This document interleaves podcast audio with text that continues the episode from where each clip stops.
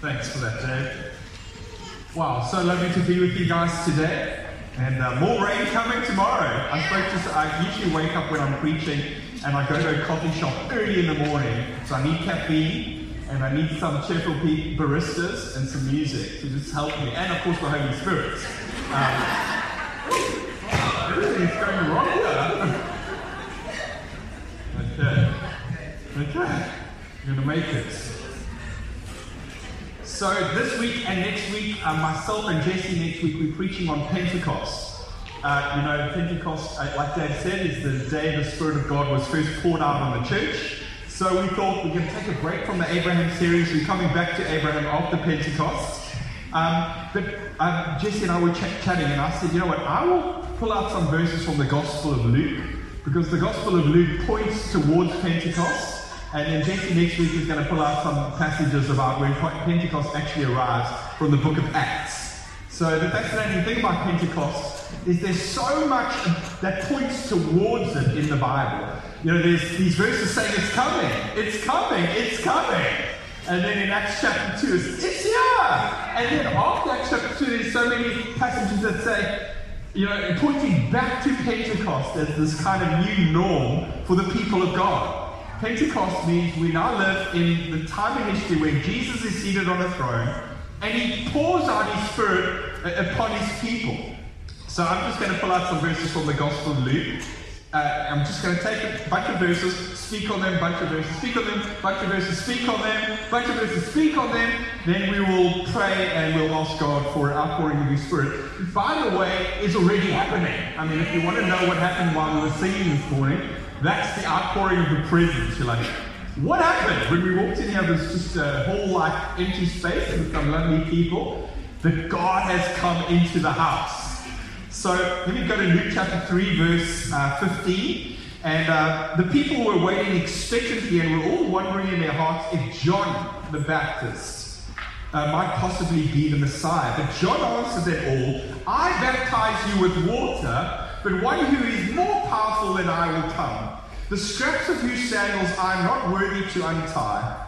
He will baptize you with the Holy Spirit and with fire. John took people, is it the Jordan River? They said, Okay, come now. And he plunged their bodies under the water. The word baptize means to immerse, to engulf. Any of you like Ouma Rusks? One thing better than Ouma Rusks, it's an engulf Ouma Rusks plunk that thing in. You got to pull it out soon unless it breaks. How much of my life I've spent trying to get Marie biscuits out the bottom of my cup of coffees. Baptized. John baptized in water, but John says there's coming a time, the next guy who's much more impressive than me, who's the real Messiah, he's going to take people and he's going to baptize them. He's going to plunge them, not into water like I'm plunging you, he's going to plunge them into the Holy Spirit. That, by the way, sounds like an experience. So, um, you know, when you become a Christian, someone sits you down and says, by the way, I want to teach you something. The Holy Spirit now lives inside of you. He's in there somewhere, just trust me. And the Bible says as much. But when Luke is speaking about the Holy Spirit, he is not so much speaking about this invisible, imperceptible, subconscious work of the Spirit who, just by faith, Nina, trust me, he's in there. Okay, the Bible says Luke is always speaking about an experience. You don't need to claim it by faith, you know it by experience. And then, of course, in Acts chapter 2, the church gets baptized by the Spirit. They are powerfully immersed in the presence of God. What is the baptism of the Spirit for? Well, I can think of six things right away. When God pours out His Spirit upon you in, in an experiential way, one of the things that happens is an assurance of salvation.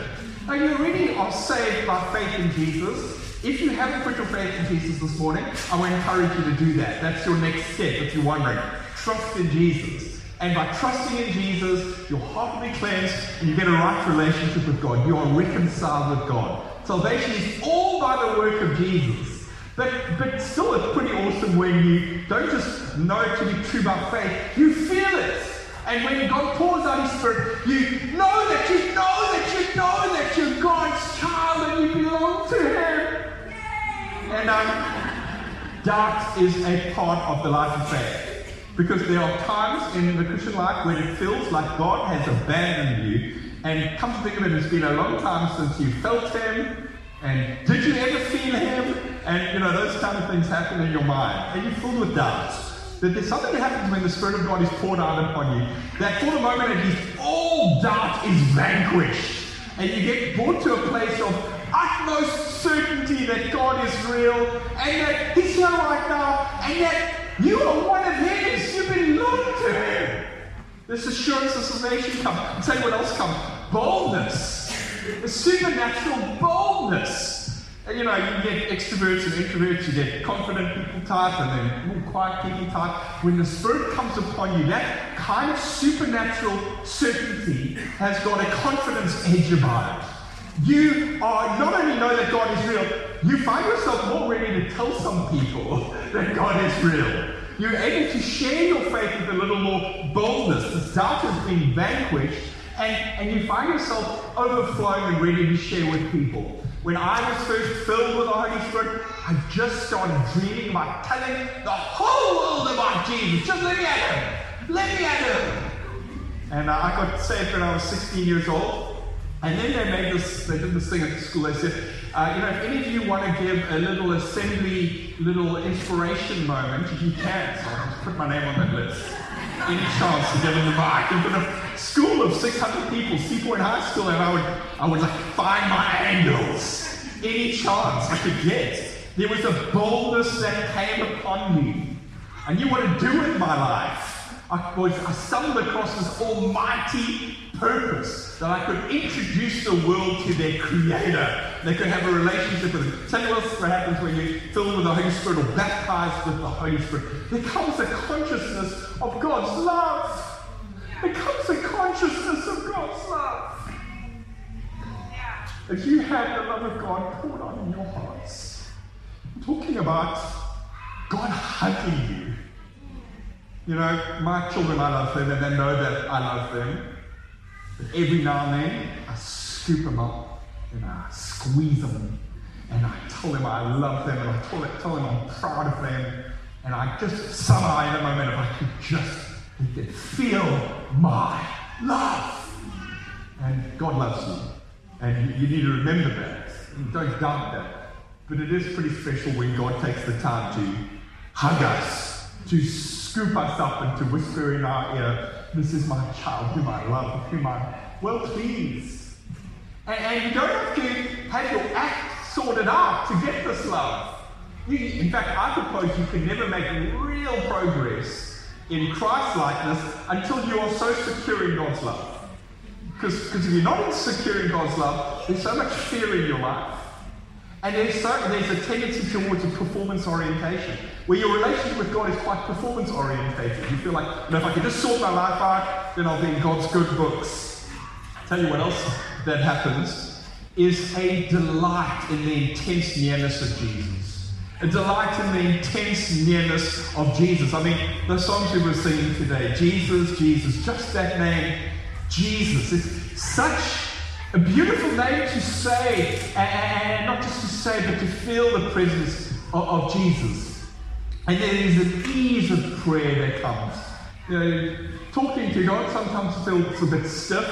Not when you've had the Holy Spirit freshly poured upon you. There is an easiness in prayer that comes to you. You just you can just talk with God because you're his child. What a privilege that the King Almighty is accessible to us. I mean, who can wake up a king at three o'clock in the morning and ask for a glass of water? Only that king's child. And, and we have that access to God, and, then, and we can talk with him, we can tell him our problems, and we can tell him we love him. We can talk with him. There's easiness in prayer. There is also a fullness of joy. In his presence, there is fullness of joy. We live in a secular age. You, know, you, just born into the world, you look around, you think this is how the world has always been. We are in a fresh experiment in parts of the human race called secularism, where secularism has basically said everything that you need is immanent in nature. So you can find it in nature. You don't need to look beyond nature to make sense of the world that you live in.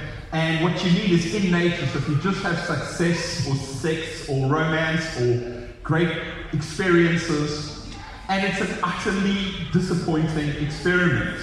Because, because we still have an infinite yearning for something that, that is that, that only our Creator can give us. And yet we are trying to take things in nature to try satisfy us. And the scientist Blaise Pascal, he was also a philosopher, he said, inside of us there is a God-shaped vacuum that God alone can fill.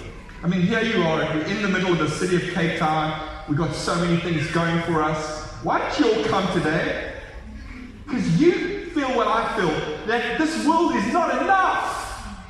That Clifton Fourth Beach is not enough. That a day in a is not enough. That, that planning your next holiday is not enough. That finding the love of your life is not enough. There is a God shaped vacuum inside of us that only God can fill, and even in the suckiest circumstances, you can get into the presence of God and you can experience such a joy God pours out His Spirit upon us. Let me go to Luke chapter 3, verse 21. When all the people were being baptized, Jesus was baptized too. As he was praying, heaven was open, and the Holy Spirit descended on him in bodily form like a dove. And a voice came from heaven saying, You are my son, whom I love, with whom I'm well pleased. Jesus himself, the man, was filled with the Holy Spirit. And this is the beautiful description. The heavens were opened, and the Spirit of God descended. One of the most wonderful times in life is when you feel like you're under an open heaven. And one of our prayers for Signal Church is whenever we gather in Jesus' name, we're under an open heaven. That just to be together and call in the name of Jesus to punch a hole. And that the Spirit of God descends upon us. And I love that picture descending on Jesus like a dove. What's that about? Well, when in the Bible was there a dove that came to anyone? Well, in the story of Noah, if you don't know, there was judgment upon the world. These guys are floating around in an ark. They're wondering if there's land out there. They can't see it. They send out a dove. The dove comes back with a bit of a vegetation in its mouth. It's a sign there is new life out there. There is new creation. They've got a sample of new creation.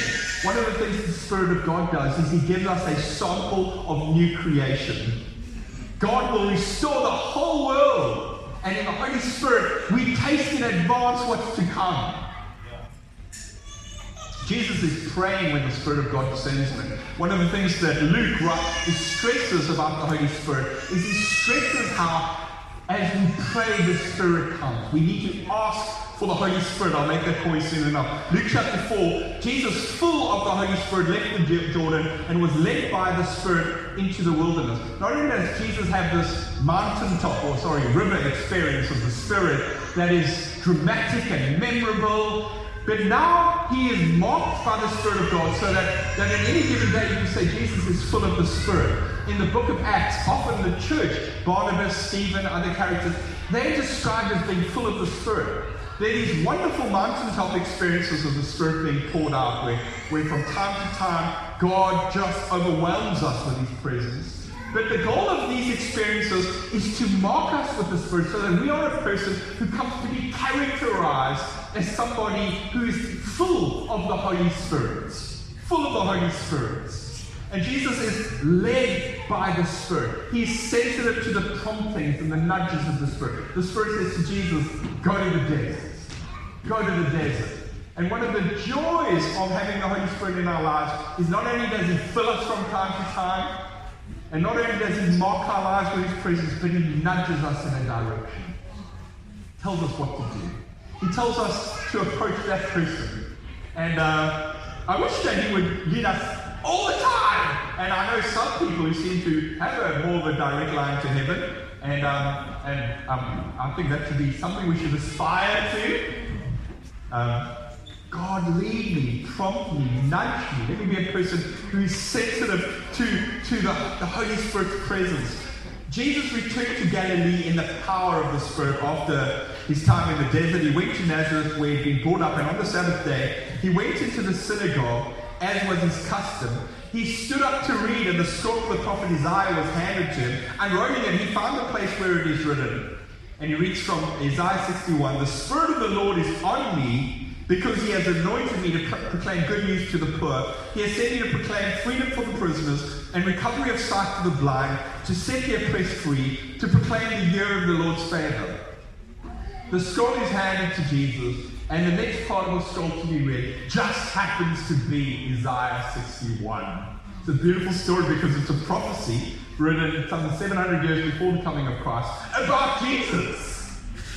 And Jesus, who has just been filled with the Holy Spirit, is now reading a passage that explains why he has been filled with the Spirit. He says, The Spirit of the Lord is upon me, he has anointed me to proclaim good news. And this passage beautifully uh, echoes the Jubilee in the Old Testament. Every 15 years, the Israelites would cancel all debts would return all land back to the family from whence it came. It would be a giant reset moment in the people of God where this kind of, the, what had gone wrong in society, they would try extra hard in that, that year to fix it. Fix what's broken in society. And Jesus is saying the Spirit of God is upon him because he's bringing uh, this jubilee to the world. Pentecost means 50. Jubilee also means 50. God's Spirit comes upon us because He is empowering us to bring jubilee to the world. He is empowering us for a life of mission. It's wonderful that His Spirit comes upon us to assure us of uh, the Father's love for us. But the Spirit of God also come upon us to empower us for our amazing mission.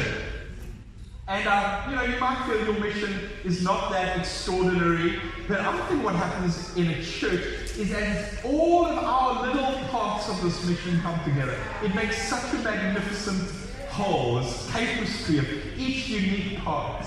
And one of the great adventures of the Christian life is discovering the unique contribution the Spirit of God empowers you to make in the church and in the city of Cape Town. Now, here's something fascinating. The Gospel of Luke tells in chapter 3 and 4 of how the Spirit of, of Jesus, uh, the Spirit of the Holy Spirit comes upon Jesus while he is praying. It comes with these powerful auditory signs. There is a, a, voice from heaven saying, This is my son. There's these visual uh, indicators. There's lighting upon him, a dove coming upon him. Then he preaches a sermon, and in the sermon, he pulls out an Old Testament prophecy about how the Spirit of God is going to come. And this ignites him into a life of mission that immediately leads, in Luke chapter 4 and 5, to miracles and opposition. Come to think of it, you see what Luke, who writes the book of Acts, is doing. In the book of Acts, the exact same thing happens to the church. The church in the upper room are praying. The Spirit of God comes upon them. And there are auditory signs. It says that there's a sound of wind in the house. There's visual signs. There's something like flames coming upon their heads. Immediately, this leads to a sermon where Peter preaches. Peter pre pulls out this Old Testament prophecy, and this time it's Joel chapter 2, that prophesies about the coming of the Spirit. And, and, and Peter uses this prophecy, preaches the mission about Jesus, and then gets launched out into the church is launched out, and they do miracles and they face opposition. You see what Luke is doing very carefully. He's showing that what happened to Jesus in his earthly ministry is a future flash of what happens to the church. Jesus is the anointed exemplar. Exemplar means that, that he's like a paradigm, he's a prototype. Beautiful analogies between the Gospel of Luke and the book of Acts. Luke chapter 11 now. Which of you fathers, asks Jesus, if your son asks for a fish, will give him a snake instead? Or if he asks for an egg, will give him a scorpion? If you then, though you are evil, know how to give good gifts to your children, how much more will your Father in heaven give the Holy Spirit to those who ask him? Matthew tells the same story. Ask and you will receive, seek and you'll find, knock and the door will be open. If the child asks the father something good, the father will give them good gift. Luke takes that story and adds in the detail of the Holy Spirit. The ultimate gift that God can give to his children is the Holy Spirit. Now, this cannot refer to the Holy Spirit who comes and lives inside of us when we are become a Christian. Because he's already speaking to people who are God's children. He says, You're God's children, this is how you pray. So when we are asking for the Holy Spirit, it must refer to our daily reliance on the Spirit. Jesus is saying, You want more of the Spirit in your life? Ask. You want more of the Spirit in your life? Ask. And of course, Jesus has just done that. He's praying and the Spirit comes upon him. In the book of Acts, every time there are people who are filled with the Spirit, every single time it makes reference to the fact that they are praying. In, um, in Acts chapter 4, it says that the disciples, John and Peter, were with the Samaritan believers and, and prayed for them to receive the Holy Spirit, then laid their hands on them. You want more of the Spirit in your life? Ask more. What if every day of your life you would add to your, your prayers this prayer? God, pour out your Spirit upon me. God, energize me by your Holy Spirit. God, fill me to overflowing. Ask more. Ask. The oldest prayer in the Christian church is Come, Holy Spirit. Come, Holy Spirit. Let's jump now to Luke chapter 24, the end of the gospel. Jesus has died, he's risen again from the dead, he's gathered now with his church for 40 days, and he's telling, getting them ready for their mission. And he says, You are a witness of these things in verse 48. And you witness to the fact that I died and I rose again from the dead. I'm going to send you what my Father has promised. But stay in the city and you will, until you have been clothed with power from on high. Jesus has risen from the dead. He's about to ascend to the heavens, and he says to the church, Don't budge till the power comes. Don't budge till the power comes. I'm going to send you what my Father has promised. Throughout the whole Old Testament, again and again, especially through the prophets Isaiah and Ezekiel and Zechariah, there have been these prophecies of a time when the Spirit of God will come upon people. Probably the most important, Joel chapter 2. In the last days, I will pour out my Spirit on all flesh. My sons and your sons and daughters will prophesy. Old men will dream dreams. Young men will have visions. The young and the old, the Spirit of God comes upon you. This is a promise God had made. And yet in the Old Testament, there's just been a sprinkling of people really that have had these powerful experiences of the Spirit. Some prophets have had that experience, many kings have had that experience, maybe the high priest has had that experience. But pretty much everybody else just looks at a couple people that seem to get the Spirit. And yet carries the promise that it's just going to go wild. That everybody, everywhere, has the possibility of experiencing what the kings of the Old Testament experienced. The Spirit of God coming upon you from on high. I love this picture that you will be clothed with power from on high. When in the Old Testament was somebody clothed with power from on high? Dr. Craig Keener, um, he writes commentary on this verse, and uh, he's written uh, enormous commentaries but he says that this is a reference to Elijah and Elisha. So now listen very carefully. You got the Gospel of Luke, where it's the, it's the ministry of Jesus in the power of the Spirit. You've got the book of Acts, the ministry of the church in the power of the Spirit. This is the transition verse. Okay? And what Paul, what Luke is doing is he's, he's, using this as an analogy. He goes back to the story of Elijah and Elisha. So 2 Kings chapter 2 tells the story of Elisha, Elijah, who did miracles and he, ministered in the power of the Spirit, and he preached. And then, see, Elijah comes to him and he says, Elijah, I want a double portion of what you've got. So Elijah says, Well, you're going to have to keep your eye on me the whole time, and if you see me taken away, you can have double portion of my spirit. And he watches Elijah take his cloak off and put it into water, and the river opens up. So in Eli- Elisha's mind, like that cloak is a cloak of power. And then one day he's, he's, just training. He's training Elijah, and Elijah, Elijah suddenly gets taken up to the heavens in flames of wind and fire. And Elijah just stares at him because he's told, Don't take your eyes off him. And Elijah goes up into the heavens, and then down falls a cloak. Wow! Can it be? Elisha picks it up. He goes to a river. He puts it in the river, and it and it says that some people, some prophets saw this happen and saw that Elisha now had a double portion of Elijah's spirit. Eli- Elisha is now clothed with power. Can you see the analogy here? Jesus is with his disciples. He alone is ministering in the power of the Spirit. And he's saying to them, one day you're going to get what I've got. Stick with me. And then there comes a day when he ascends to the heavens. We'll read about it now. And they keep their eyes on him. And he goes up. But this time he got to wait a bit longer. Jesus goes up, disappears from their sight, and 10 days later, the cloak falls out the sky. Will it work? Can it work? The book of Acts tells what happened when 120 people pick up the cloak and try it out. Lo and behold, the ministry of Jesus has passed on to church. Jesus has moved his headquarters from earth to heaven. But now the church continues the ministry of Jesus in the earth. When he had led them out to the vicinity of Bethany, he lifted his hands and he blessed them. While he was blessing them, he left them and was taken up into heaven. Then they worshipped him and returned to Jerusalem with great joy, and they stayed continually at the temple praising God. I love this picture. Jesus lifts his hands up like the high priest used to do in the Old Testament and blesses the people.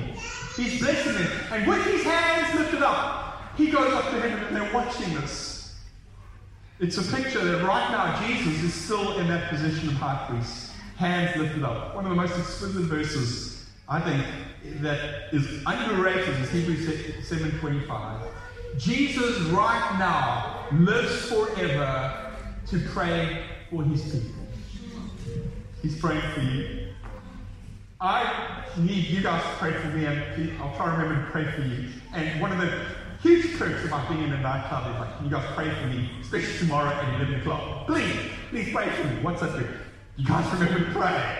I mean, prayer is so important. Prayer is such an advantage in life. It's one of the great perks of investing yourself in a spiritual community. But there's somebody praying for you, even if you didn't WhatsApp anyone, even if you're not part of it. Jesus is praying for you. Jesus is praying for you. What's Jesus in heaven doing right now? He's praying for you. Tell you what else Jesus is doing in heaven. He is pouring out His Spirit. He's pouring out His Spirit upon the church of Jesus.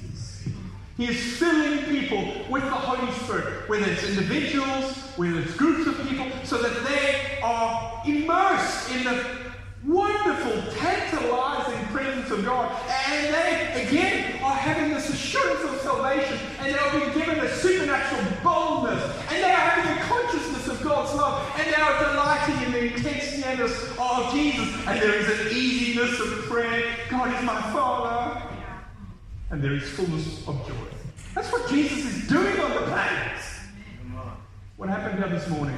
Calling the name of Jesus, God pouring out His Spirit upon us, is right at the heart of what God is doing on planet.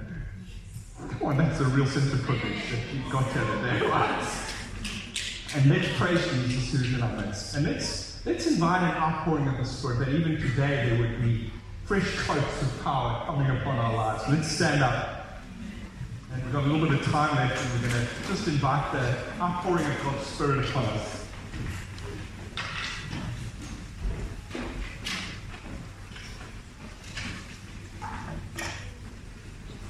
One of the ways that um, the book of Acts describes the outpouring of the Spirit, it uses the language of the Spirit fell upon them. The Spirit fell upon them. And the Greek language there is used by Luke in other places. He uses the exact same language in the story of the prodigal son. You know the story of the prodigal son? The son that leaves the father and then really messes up his life. And then with his tail between his legs, he comes home and he knows he can't be a son again. He's just going to be a servant now. He just needs a job and he needs food and he's belly. And as he comes, the father sees him. And in those days, men would never run because that's disrespectful because you'd have to pull up your cloak and show your legs. But this father, just, you know, his son's more important, pulls up his cloak, runs to his son, and here's the Greek word, falls upon him. Embraces him. Spirit of God fall upon you. Let the embrace of the Father come upon your life. Let it fill up the wounds that you've picked up. Maybe because of your sin. Maybe because of the sin of others. Maybe just because of life in a complicated planet. The Spirit of God fix what's broken. Let the Spirit of God secure you in the love of the Father. Let the Spirit of God uh, realign your whole life to the purposes of God. Let's, let's ask for the Spirit to come right now. Let's ask. That's what Jesus taught us. Ask. So, so I'm going to ask, but why don't you ask too, if, if you want? Just say, Jesus, pour out your Spirit upon me.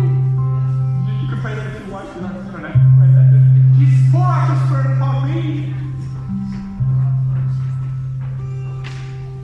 more will the Father give the Holy Spirit to those who ask Him.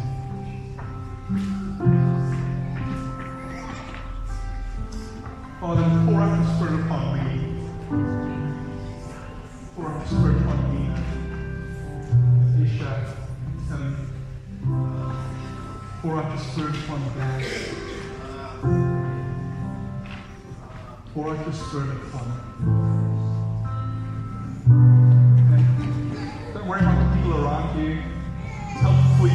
open your hands. You don't have to do that. But open your, your body, your body language, saying, I'm, I'm open, I'm open. And let the Spirit of God just come rest upon you like a dove. It's an open heaven gathering. Open heaven gathering. Come, Holy Spirit, we pray. Right now. Come, Holy Spirit, we pray. Come, Holy Spirit, we pray. There we are.